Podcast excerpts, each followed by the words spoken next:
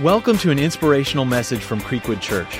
We hope that you have an encounter with God and discover practical ways to help you live a life of purpose. I love you. You're awesome. Thank you. Good morning, Creekwood Church, and happy 2018. Listen, when this landed on my calendar, I was more excited about this than Christmas. No lie. You can ask my family. I mean, Christmas came and went, and I thought, when can we get to January? So, hey, listen, if we've not had the privilege of meeting yet, um, and it would be my privilege meeting you, I just want you to know I genuinely do love you. When I first came to Creekwood, my love was about like this, and now there, honestly, I can't stretch my arms wide enough. It's the size of Texas or bigger, and everything's bigger in Texas, so you know that what that means. Let me just share a brief story with you. If we've not, again, had this conversation before, when um, I grew up in a very difficult circumstance, like many of you, my mom was mentally ill, my dad was recovering alcoholic. Um, my husband had a heart attack a few years ago. My kids have been diagnosed with that same cholesterol disorder. You get it, right? You get brokenness. You get that life is painful and life is joyful as well. But in the middle of uh, my parents dying almost within three years of each other and losing both of them, Creekwood Church blessed me so richly. And it's in that moment that I think I knew that I would be tied to this church like forever. Whether I ever speak again, whether I can just sneak in and sit as an attender at some point, I bring my friends and family. In fact, I have a whole row of friends over here on the second row with me today. My family was here last night. I am one of your greatest fans. But it was on the way back from my dad's funeral, and if you've ever buried a parent, it's it's not easy, um, especially when you've seen them um, you know, disintegrate, like get sick and sick and sick in front of you. And um, I had just buried my father, and I had returned home, and we had caught our flight back to Dallas, and it was late that night. And on the doorstep was a big box, and it was a beautiful box of roses that Creekwood Church had sent. And they just said, We're so sorry that your dad passed away this week. And I mean, honestly, they didn't owe me that. We had not been talking every day or anything like that. But I want you to know when I drive into the parking lot, I get so excited because I think that you are sincere and that you're world changers and that something very special is happening an hour away from where I live in Mansfield, Texas. I love the sensitivity of this whole, to the Holy Spirit here. Sarah had no idea, but I was going to say some of what she said. And then when she got up here to speak of her friend, I just stood there in awe of God because it told me he's whispering things right now. He's here. He's present. And exactly what I was going to say was some of you flipped your calendar over from 2017 and now you're in 2018. You're still walking through divorce. You've still been broken up with. You still don't have enough money. You still have cancer. You're still walking through those same very painful things. And then Sarah got up here and stood. She didn't crawl up here. She stood firmly and she said, He is good. He is good. Oh, He is good. And so, I mean, look, I feel like we could just go ahead and go home because that is what I needed today. So thank you for being so obedient. But today, specifically, I want you to know I've been praying and preparing that we're supposed to talk about fights. Now, I don't, I know I don't look like much, right? I'm not that intimidating. Look at my chicken wings. This, let me tell you, I know that if we said, let's take it outside right now, you would be more than okay with that because you'd be like, really, lady? What do you got? I'm 5'2, you know, I have two kids. I'm not exactly in shape like I should be. And so all those things would, would possibly make you think, oh, she's not tough. Let me tell you, I am a warrior, people. Like I, I can fight. But I, I typically fight the wrong battles. I typically fight with my mouth, and, and, and I, can, I can argue. Can anyone else just be honest? I'm a vulnerable speaker. I hope you'll be vulnerable back. Anyone else like to argue in the room? Man, you think you've gone to bed and the Lord says, Don't let the sun go down in your wrath, and I am sitting waiting for you. My poor family, because I like to argue, right? And I like to talk and I like to, it's not really the winning, it's just like I want to settle things. I want closure. I want us to have peace at the end of it. And so I like I like battles. A battle, I looked up the definition, is a determined effort towards something. A determined effort towards something. And I think a good battle is a good thing and for those of us in the room who are warriors, if we're not careful, and here's the whole point of the talk, we could potentially be baited into the wrong battles to the point where we become distracted and we miss the very fight that we are created by God to fight. So today I'm going to be talking to you about the right fight. And I'm going to be looking specifically at one particular character in the Bible, and his name is David. Now, listen, let me just be frank with you again because I have a very short time with you. I think that we um, have an issue in the church right now with biblical literacy, meaning we are waiting for who's ever going to teach us on Sundays or throughout the week to teach us the Bible, when the reality is there's plenty of bookstores all over the Metroplex selling Bibles. And I'm teaching to myself as well right now. I want us in the Word of God this month. This church is promoting a series called 21 Days of Prayer and Fasting. And I just want to encourage you if you feel biblically illiterate, that's okay. Just start somewhere. Start somewhere. Open the Word of God. Give Him a chance to begin speaking through, through the Word of God to you. And it's going to blow your mind. It's going to be better than any Redbox rental. Cancel the plans. Man, just cancel the vacation. Get, get a Bible in front of you and open it up, and it is going to show you things that you did not know. I really do believe that this is the year where we're going to open the Word of God. So today, I'm not going to be able to take a scripture through scripture, but I'm going to give you on the screens where we're going to land. And I beg you, if, if you don't hear another thing I say, go home and read First Samuel, okay? First Samuel, and then hopefully you'll read Second Samuel and you'll just keep on going from there. But today we're going to look at the life of David. David is known worldwide, right? Even people who don't profess to know Jesus know about David and Goliath. And David, for the most part, is known for his victory of fighting this giant Philistine with some rocks and a slingshot. That's how people have come to know him. But I would beg to say that that's probably not his greatest victory. If you look closely at David's life, I truly do believe we'll find that his greatest victory is because he was a warrior. He was very careful with which battles he was baited into. Have you ever heard the verse? I heard this verse growing up and I love it and we should we should apply it to our lives. But have you ever heard when you're faithful with the small things, God will make you rulers over much? And that is true. We are to be faithful with the small things. The majority of the times in my life so far, from the seasons I've lived, I've learned that God has blessed me as He's shown that, you know what, I'm raising my kids, or I'm taking care of home, or I'm being a good steward of my finances. And then it seems that He just gives me more and more and more. And I love that verse. And again, I think we should apply it.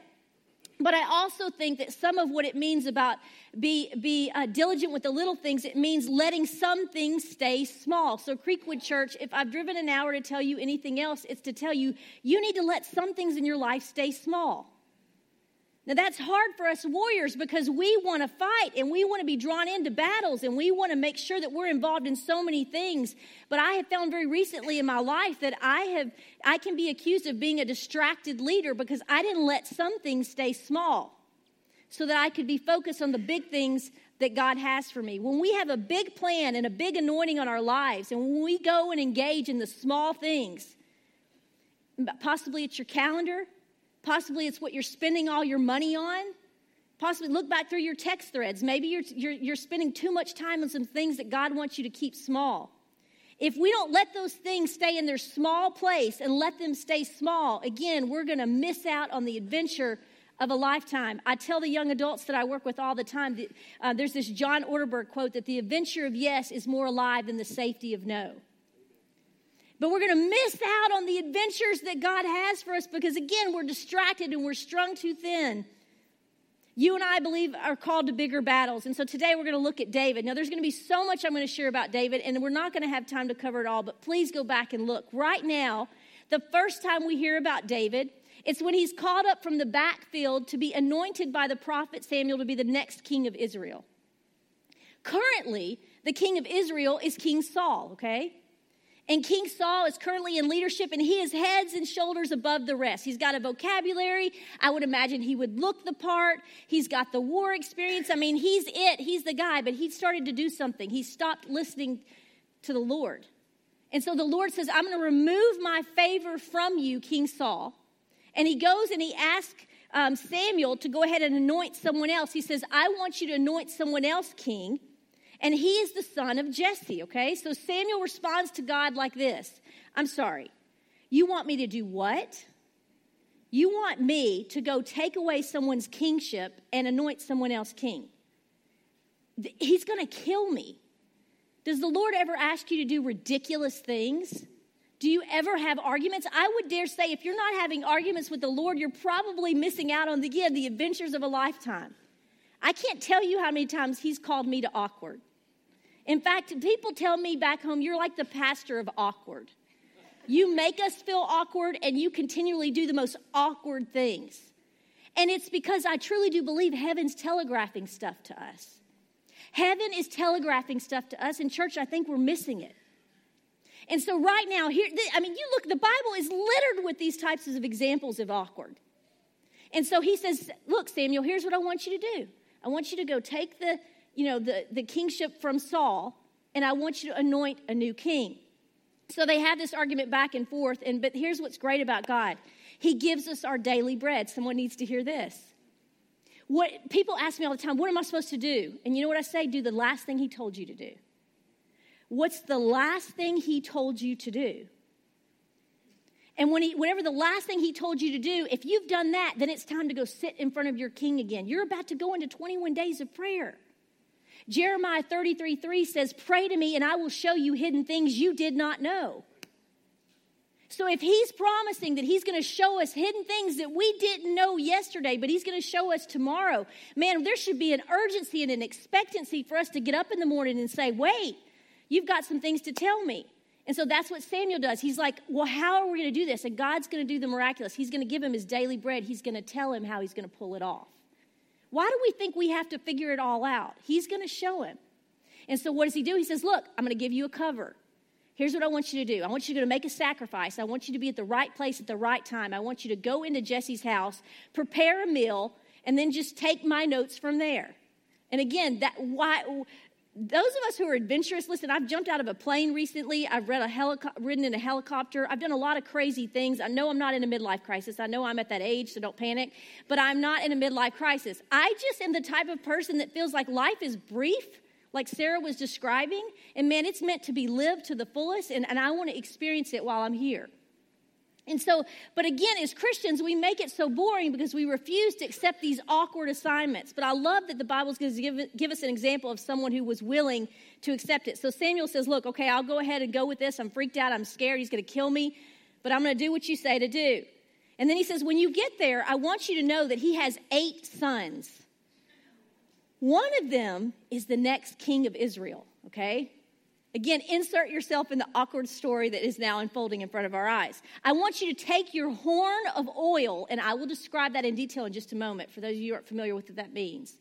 I want you to take your horn of oil, and I want you to prepare to anoint one of Jesse's sons as the next king of Israel. So Samuel arrives at Jesse's house, and all the sons line up. Go with me in scripture now in 1 Samuel 16, 6 through 7. Again, read all around it. There's not enough time today. It says, When they arrived, Samuel took one look at Eliab and thought, Surely this is the Lord's anointed. Now, let me stop right there. Eliab was the oldest son. You got a visual picture? I love when I read the Bible, I imagine celebrities and stuff like that, and I think, I wonder what he'd look like. Like, or what, what would he talk like? What did, what did he act like? What, what, made, what made Samuel, when that guy walked in the room, oh, that, that's it. Like, that's it. Like, that's, he's the next king, right? And so it says that surely this is the Lord, Lord's anointed, but the Lord said to Samuel, Don't judge by his appearance or height, for I have rejected him. See, the Lord doesn't see things the way you see them, Creekwood Church. People judge by outward appearance, but the Lord looks at the heart. I hope that encourages you today. Some of us have taken ourselves off that, that the Lord's not going to be able to use us because of maybe our outward appearance or because of our education. My dad only had a third year, um, only had a, a third grade education. And for years, I saw him traumatized by that. But listen, God says, I look at the heart. And so he lines all eight sons up, right? And he basically says, when he says, Look, Eliab, that's the one, right, God? And God says, No, I've rejected him. So Samuel goes one by one through all seven sons until he gets to the end. And then he's looking around, and again, he gives us our daily bread. And so the Lord's speaking to him, and he's like, Look, Jesse, do you have any other sons? And Jesse says, Yeah, actually, I do. It's the, he's the baby of the family. He's actually in the, in the back um, taking care of the sheep right now. He's out there. So Samuel instructs him, hey, I want you to go and get him and bring him in right now. Now, no one would be able to sit down and eat because this is a long wait, because last time I checked, they didn't keep their sheep in the backyard. that the shepherds would actually have to go somewhere overnight to take care of the sheep. So that tells me that it was probably a pretty long distance away. And then once they time they got to David to say, "Hey, Dad's calling you to come into the house," I would imagine they had to replace him with a surrogate shepherd because somebody had to take care of the sheep. So there's all this craziness going on. And again, I love the tension of the story. Someone had to go locate David. It's taking too much time. The entire time, I would imagine Samuel's likely saying that no one sits down until he gets here. I didn't come here to eat with you. I came to anoint the next king of Israel, so we're all going to stand. Now, I have about 10 pages of notes. I'm only on page four, so why don't we go ahead and stand until I finish my notes? Would you, would you be okay with that? Can you, I just want to create some tension here. Do you understand that all these guys have been rejected? They're waiting on the baby of the family to get in. Samuel's probably freaking out, thinking at any moment he's going to die if this plan fails. God, would you give us plans that are going to make us feel like we're going to die this year? Would you help us be that dangerous this year, Lord? And so here we are in the middle of the story, and they're looking for David, and they go find David, and he says, We're all going to stand, right? And so then they step and they're, they're waiting for David to come in, and David's getting ready to come in. And David comes back into the house, and they're just like, you know, oh my gosh, like, what do we do now? And listen, David was a good shepherd. Now, all the feelings that must have been in that room, right? You know what I love about David is he knows kind of what's happening now because he knows what it means to be anointed. When you and I think of anointed, what do we think? We think of, ooh, chill bumps, right? We think of charisma. We think of someone who's anointed, man, they look the part. They dress a certain way. They speak a certain way. They can string words together in a way that no one's ever heard before. They're captivating. They keep us on the edge of their seats. But that's not what anointing used to mean. Anointing used to mean something very different. It, mean, it meant to smear with oil. Now, why did someone smear an animal with oil? Why would the shepherd smear his flock with oil? That's a great question. David understood what it meant to take care of his sheep. So, listen, if you're a shepherd and you've got a flock to take care of, and you see a lion coming and you're a shepherd, what do you do? Well, you kill that lion because that's a predator and you can't afford for anything to be hurting your animals. And as a shepherd, if you saw a bear coming, it said that the Lord said that David would then kill the bear because the bear could potentially hurt the sheep as well. But at this point, David realizes that wait a minute, there's actually something that could hurt these animals that I can't see. And that's this thing called a mite. So, what he would do is he would smear with oil, he would pour oil over the head of his sheep. And then he would take the oil and he would massage it into the ears of the shepherd. And he would take his time, because that's what good shepherds do. They take care of the little things for a while. And he would massage the anointing into the ears of the sheep, all the way down into the legs of the lamb, starting at the head, into the ears, all the way down to the legs. Now, why would he do this? Again, because he understood I can see the lion, I can see the bear, but there are some predators out there that I can't see. This little microscopic mite would crawl up the hooves from the ground and it would get into the front legs of the sheep until it would then crawl all the way up the sheep and it would get into the ear of the sheep. The goal of the mite, listen to this, was to infest the ear until it could burrow down into the brain of the sheep, causing the sheep to go mad. Now, sheep as animals, they, they wanted to be in community. They wanted to be close. They would die of fright. If you study sheep, they weren't known for being isolated or not away from their flock. Man, they stayed in groups uh, for a reason. But if one of these mites were to actually be successful into burrowing down into the brain of the sheep, it would cause the sheep to go absolutely mad. The first sign of a shepherd would have that his flock was being attacked by a mite was that one lamb would take off running away from the flock, which again is totally against the nature of the sheep. And it would go mad and it would run away from its place of, of safety. It would be vulnerable to attack. Do you understand now when it says, I leave the one, the 99 to go find the one? He does that for us.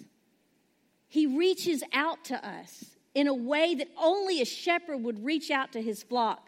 He's the kind of shepherd, Creekwood Church, that wants to be sure that these mites don't, don't get into the ears of his flock, into their mind space, creating division. Anyone have some relationships right now that are divided? That's the enemy. That's what he wants. You know why? Because he needs you and I tired and he needs you and I distracted. He needs you and I giving up. He needs you and I focusing on the small things so that we miss the Goliath battles ready for us in our lives. His backfield faithfulness is actually what drew the Lord to David's heart. David would take such good care of these sheep and he would do things in secret and he would worship the Lord. And he had these disciplines in worship and prayer and the daily stuff that no one else saw. I tell young leaders all the time that's the stuff that matters. Being seen on the Instagram reel and the highlight reels and your name all over the place, that stuff's cool and it makes me feel good and it makes you feel good. But the stuff that matters is the stuff that no one is seeing it's just it's just kneeling before the lord. It's that time in with god because he's giving all these radical cool assignments to us. He's positioning us in front of the king that's going to hire us. I talk to young adults all the time man i want this job. And i said where do you currently work? Well i work here. Do a good job there. Do a good job there so that when that guy that from that corporation or that woman that ceo comes through and she sees you doing a good job there oh, she's going to want to hire you. Man, be, be, be faithful with the little things so that you can leave the small to the bigger things. And so that's what David was known for. God looked at him, but not because of his shiny leadership skills, but because he knew he was disciplined to know how to care for things that were given to him. He was a shepherd. Write this down, it'll be on the screen behind me. He knows that it doesn't matter if you're marketed by man, if you're marketed by God. We, we, we twist that. We get that all backwards and think we need, and listen, it's true. We need each other. We need support. We need crowd campaigns. We need all that stuff. But when it comes to the God stuff that He wants to fulfill in our lives, man, we need to be marketed by Him. He knows that it doesn't matter that you are no one else's choice when you are God's choice. And last time I checked, every man and this woman and child in this room is God's choice. It doesn't matter that your older brothers don't affirm or acknowledge any skill and that you constantly feel like you're being shoved to the backfield. You're invisible to anyone else with all of their ambitions in the room. You know what you're doing? You're focusing on the wrong stuff. And you're going to stay stuck there because he's wanting you to focus on the outrageous assignments and the awkward instead. God doesn't always look at the battlefield, but at the backfield to see how faithful you are there. So we find Samuel there, and we find that, that he's now got, um, that Jesse is there, and now David's there. But now I want to focus on King Saul for a second. In the midst of this, King Saul, the Lord says he took his favor from King Saul, and now King Saul is tormented. He's still in the palace. They've not switched out who's on the throne yet. They've anointed David, but there's this, the Bible doesn't tell us everything in between. So it seems like there's this waiting period. Does anyone else get frustrated with waiting? I can't stand it. I'm not only a warrior, but I'm an activator. If you put an Oreo cookie in front of me, it will disappear. I don't have a lot of self control and stuff like that. I want it now. And so, it's true, I ate one last night and this morning. Um, you know, here, here's, here's what's interesting because we're going to find that he now knows that he's king, right? He now knows that he's king and that he's waiting for all of this to happen. And yet he's going to be forced to wait even longer. He's going to be wait to force even longer. So they see that, that Samuel now is in the back in the palace. He's going crazy. And so they summon David and they say, David, we know that you're a harp player and a worshiper. We need you to come right now and we need you to play for the king. And so for the first time, we're going to see that David walks into his palace and he's going to see his throne for the first time. Now, again, what would you and I do? I'd walk right up there say, Excuse me, go ahead and let me sit down. Like, I'm, I'm ready to take this over. But instead, the incredible discipline and the faithfulness of David is going to show us something very different. He's not going to be baited into the wrong battle right here. He's going to do what he was asked to do, and he's going to walk up and he's going to begin to play for the king. And it, the, the Bible actually says the king's nerves are going to settle a bit. And now everybody's going to have this peaceful moment. So they bring David in. Now, can you imagine again? He's just been promised that he's going to be the next king, and he's now the harp player. And he has to wait. No one can measure the moments or the time, the fact you the, the time you take intentionally with God. But when you worship in the private spaces of your life, it's actually preparing you for what's next. Why do we resist those moments of waiting so badly when God is using them as times of preparation in our life for what's next? Man, lean into those this month. So Saul was so pleased with him, and everything's going well. And now we're going to find that, um, that he's going to take some more time to do something else they're now going to go and find him um, back in the they're going to they're going to send him back out to the backfield. He's going to take the sheep and he's going to start serving there. The bible would actually say that david was bivocational. He would play the harp and he would worship in front of the king and then he'd go back and take care of the sheep. And he would go back and forth and back and forth until it was time for him to become king. But let's jump back into the story now. Here's where goliath comes onto the scene. There's this giant man who's bullying and throwing, her, uh, throwing terrible comments to the children of Israel. And he's, he's threatening to kill them and hurt them. And David's taking care of the sheep, and King Saul's on the throne, and Goliath is fighting the children of Israel during this time. And so Jesse sends some of his sons out there to help with this battle, this battle for Goliath. And Jesse finally, after 40 days, he starts to get a little worried because he's like, Gosh, I've not heard anything. They've been at war now for all this time. I'm wondering if my sons are okay. So he sends for David. And he sends for David because he wants to know look, you know, uh, I haven't heard from your brothers for very long. I, I need you to go and check on your brothers, right? Here's what I want you to do, David. I want you to bring some bread and some cheese and some and come back with some reports from the battlefield. What's going on? Are they okay? Now, isn't it crazy to think that here's the next king and his dad still sees him like a messenger and a pizza delivery guy? This is crazy. You mean to tell me, Dad, that you want me to go check on my brothers and bring them some food and bring them a picnic lunch, you still don't see the favor of God on my life. Perhaps, is there someone in this room that feels like that today? That you feel like everybody's just like, oh my gosh, God, I feel so misunderstood by you. I would encourage you to be patient. Exodus 13 13 says, Be still, I will fight for you.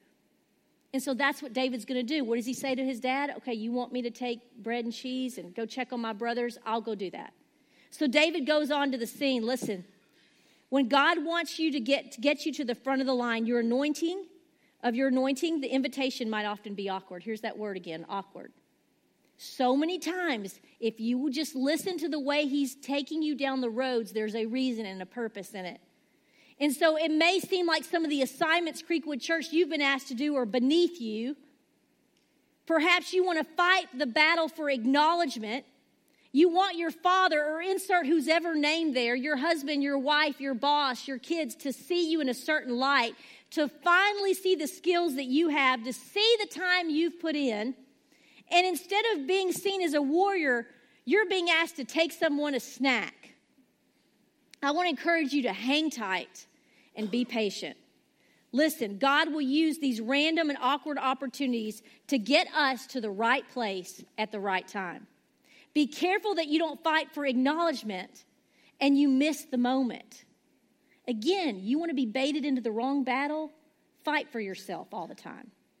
Stay stuck there. You have fun with that. I would prefer to go ahead and find Goliath at some point. And so we're going to need God to help us do that this month. The right fight, the one we are anointed to fight and win, is to keep our hearts open before the Lord. You know what's hard to do is to be submissive. That's show me someone who's submissive and I will show you a warrior. Show me someone who says, I will be happy to serve you. I will throw a towel over my arm. I will go to the back of the line. Isn't that who Jesus modeled for us to be? And so that's what David says. He refuses to get defensive in his heart, and God's going to do something miraculous. So he walks onto the battlefield, he, he checks it out, and there's no battle. No one's fighting this big Philistine. And so he's like, what in, what in the world's going on? So he starts asking some questions and he's like, hey, you know, like, what's going on? And why is no one fighting him? And all of a sudden, his older brother, Eliab, the first one that was rejected, comes up. And the Bible says, man, he is frustrated. And here's Goliath saying, We aren't going to do this army to army. No, I'm going to bring this down here and I'm going to make this personal. I want to go man to man with somebody. Send me somebody to fight me. So you've got all this chaos going on, and Eliab hears David asking these questions. And then Eliab attacks his brother. If it wasn't embarrassing and bad enough that he's asked to be the pizza delivery guy from his dad, his brother's going to try and smear him publicly. Has anyone ever been roasted publicly before? You don't have to raise your hand. It's awful. It's awful. And maybe some of you are stuck looking at your accusers over and over again right now, and you're even having to serve your accusers. It's awful. And Eliab is speaking with the men. And he sees David speaking with the men. And he says, Why have you come down here, David? And with whom did you leave these sheep in the desert? I know how conceited you are and wicked your heart is. You've only come down here to watch the battle. You want to talk about being baited into the wrong battle? You say that to me? When you know that that is not your heart, what is the, our temptation to do? To put our gloves on and start swinging. But again, he's going to be patient and he's going to open his heart up to God. I'm sure he was thinking things like, Now what have I done? Can I not even speak? Is, doesn't that sound like something the baby of the family would say? I'm the baby of the family of four. Man, I always felt like, Can I do anything right around here? You guys are always accusing me of doing something wrong. When I read this, though, I couldn't move past this critical part right here in the story between the exchange of a brother to another brother, Eliab and David. David appeared, appealed to King Saul, and Saul told him that what he was doing was okay.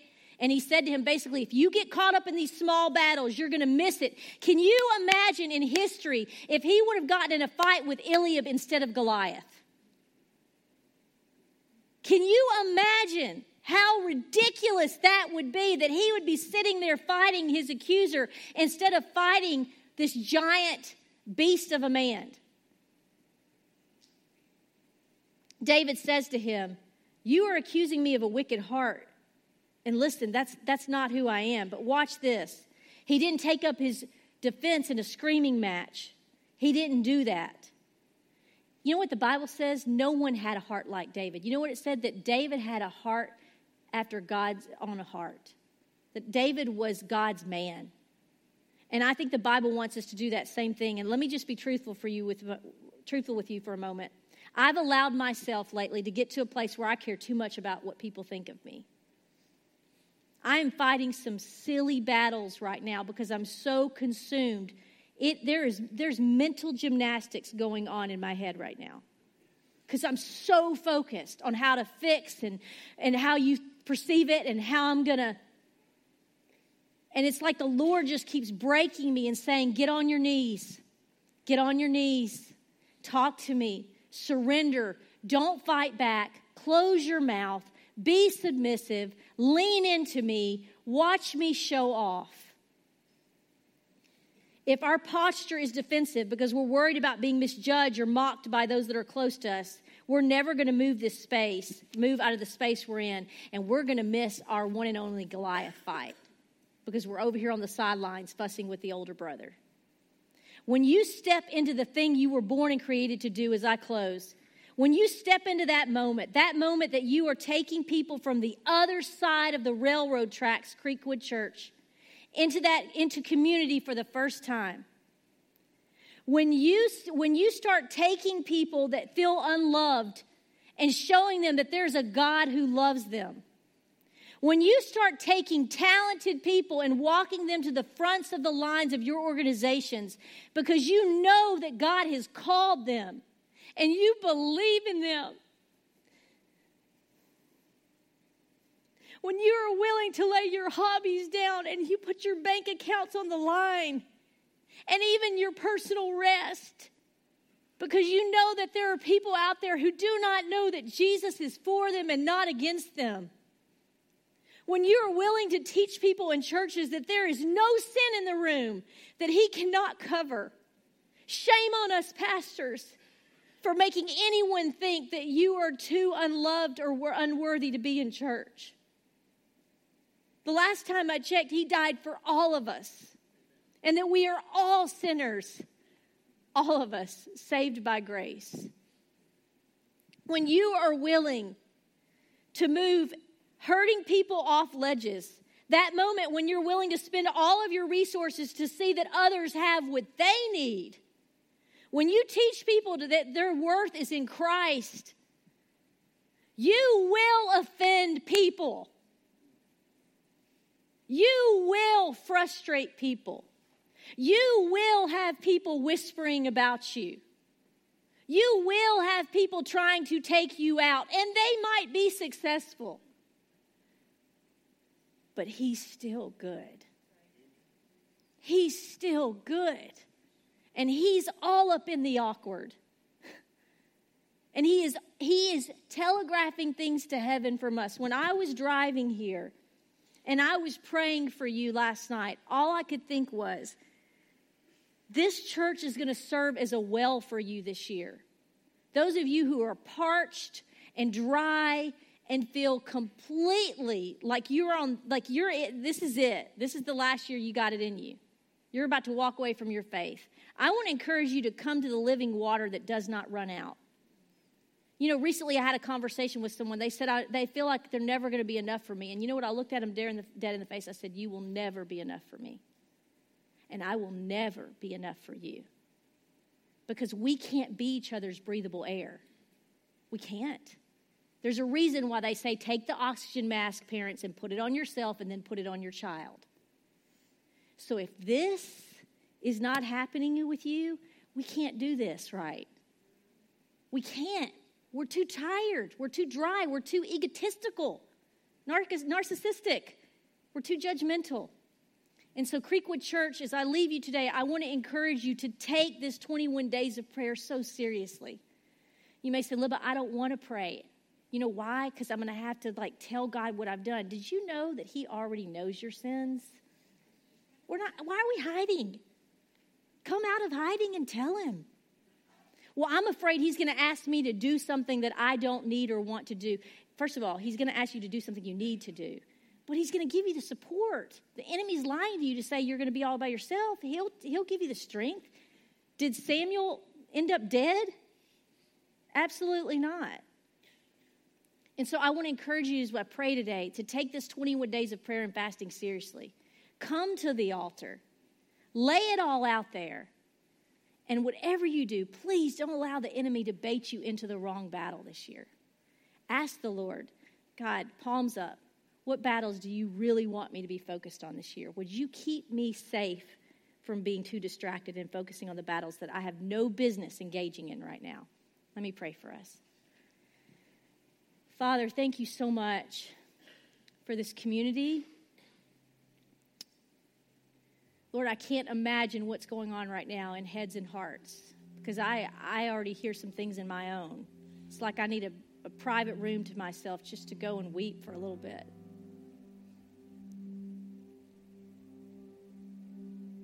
Lord Jesus, I pray for the angry one in this room. Only you can soften anger and I also know that you're comfortable with it. I know that you, in fact, were angry. So, Lord, I pray you'll be close to that angry one right now. Lord Jesus, I pray for the one that you may be asking to leave, to go do something so significant for you. And they want to play it safe. God, I just pray you'll push them out of the nest today. And Lord, I pray if there's any man or woman who came to service today and they said, their words to you were, This is it. This is my last service. I don't, I don't, I don't have the strength to keep this faith thing up anymore.